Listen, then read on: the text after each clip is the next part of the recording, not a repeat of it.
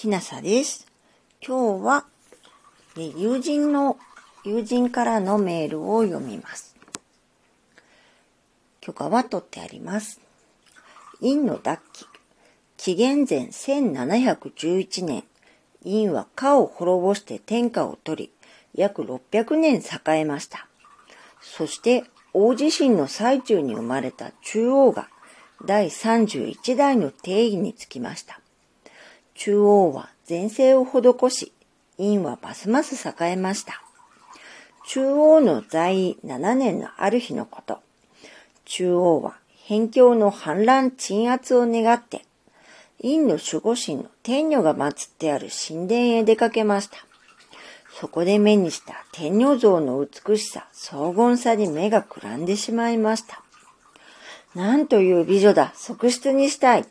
そのような不敬なことを申されるな。その時、一点にわかに書き曇り、雷鳴とともに大粒の氷が降ってきました。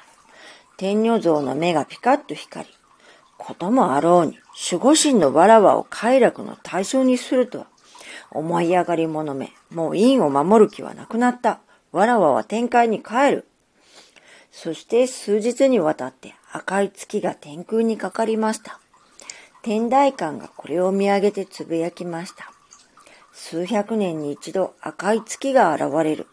この月が出ると世が乱れ、地下に眠る悪霊が蘇ってくる。天女事件があって間もなく、諸侯が中央に拝謁する儀式がありました。4月のことです。内心非中は中央に残言しました。紀州公、祖母の愛情、ダッキがとびきり美人なので、逃げられた天女の代わりに側室に、中央は喜んで承認し、祖母に娘を差し出すよう要求しました。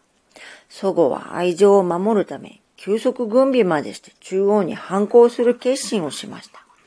しかし、紀州一国では強大な陰の軍勢に勝てません。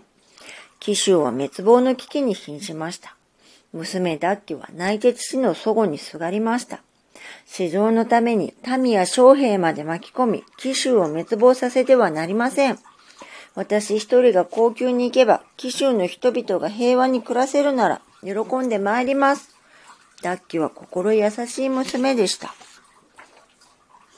こうしてダッキは3000人の兵に守られて、陰の首都の長下へ向かいました。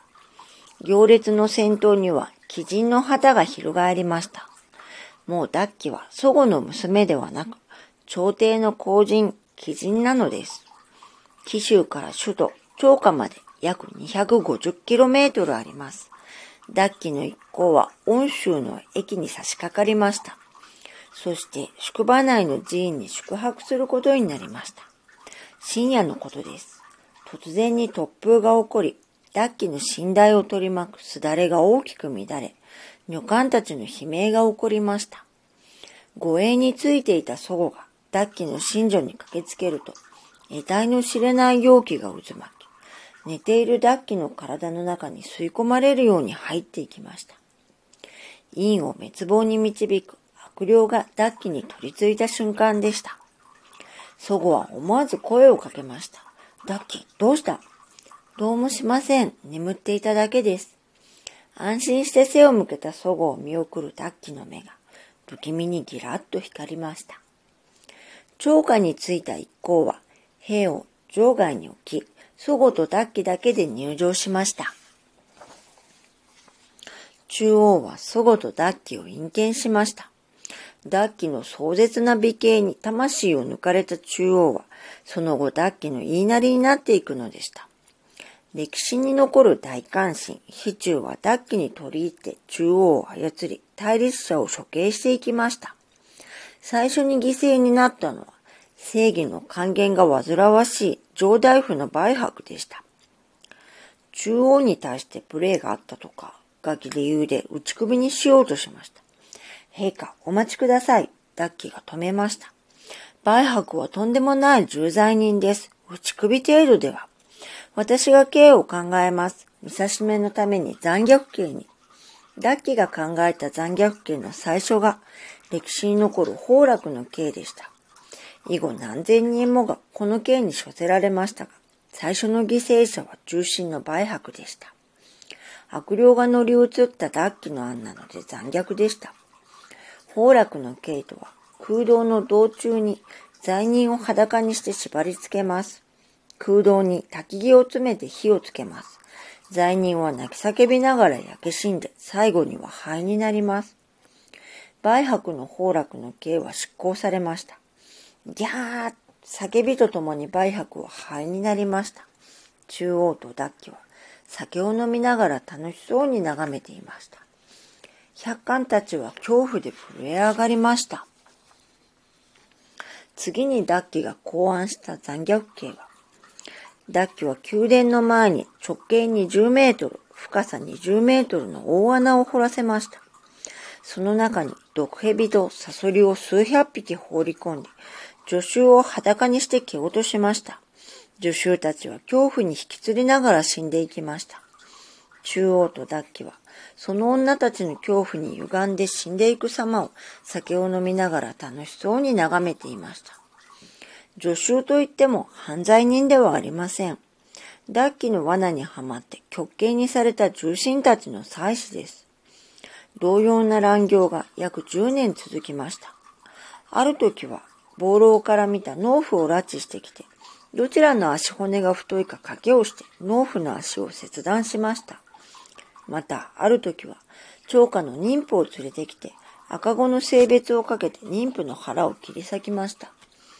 中央と脱気は、数々の暴虐を重ねて時が経っていきました。当然天下は大いに乱れました。不満と恨みを持った諸侯の6割が反乱を起こしました。合計15万人の大軍勢です。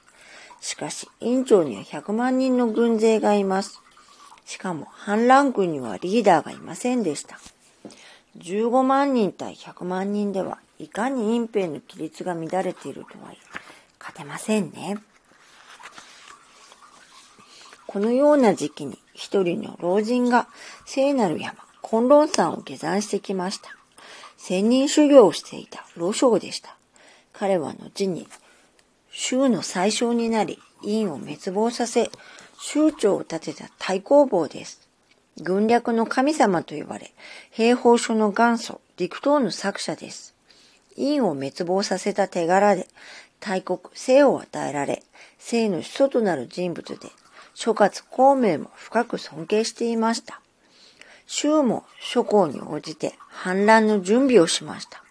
諸侯は周王を尊敬していたので、リーダーに就任してくれるようお願いしました。脱気は慌てて中央に進言しました。周王は危険です。今のうちに叩いておかないと、諸侯と合流して長官に攻め上ってきます。中央は州に対して再三三子討伐隊を派遣しましたが、ロシアの進出鬼没の戦術で全て追い返されました。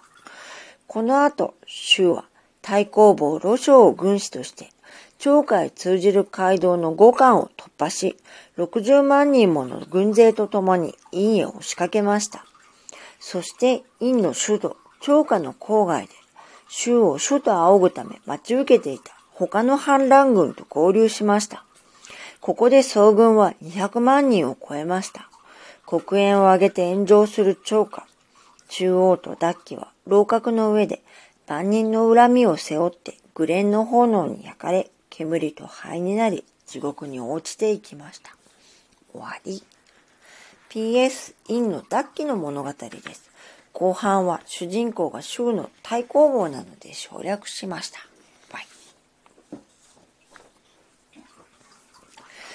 方針演技はジャンプで連載された漫画でアニメ化もされましたので、ご存知の方が多いと思います。えっと、方針演技は、因がこうあの滅亡してからかなり後になってから作られた話で、実際の因の、ここでは送り縄中央となってますけど、もともとの名前は帝神と言ったそうですね。この帝神という王様は実際にはかなりいい王様だったようだという最近の研究結果が出ているそうですね。そういう学者さんの説としては、この州の王様が、この陰を滅亡させた時に、こう、中央が悪い王様だったから仕方なく攻め込んだんだという言い訳として作った物語ではないかという説があるそうです。今夜は陰の脱気でした。あなたが聞いてらっしゃるのが夜でしたら、よく眠れますようにおやすみなさい。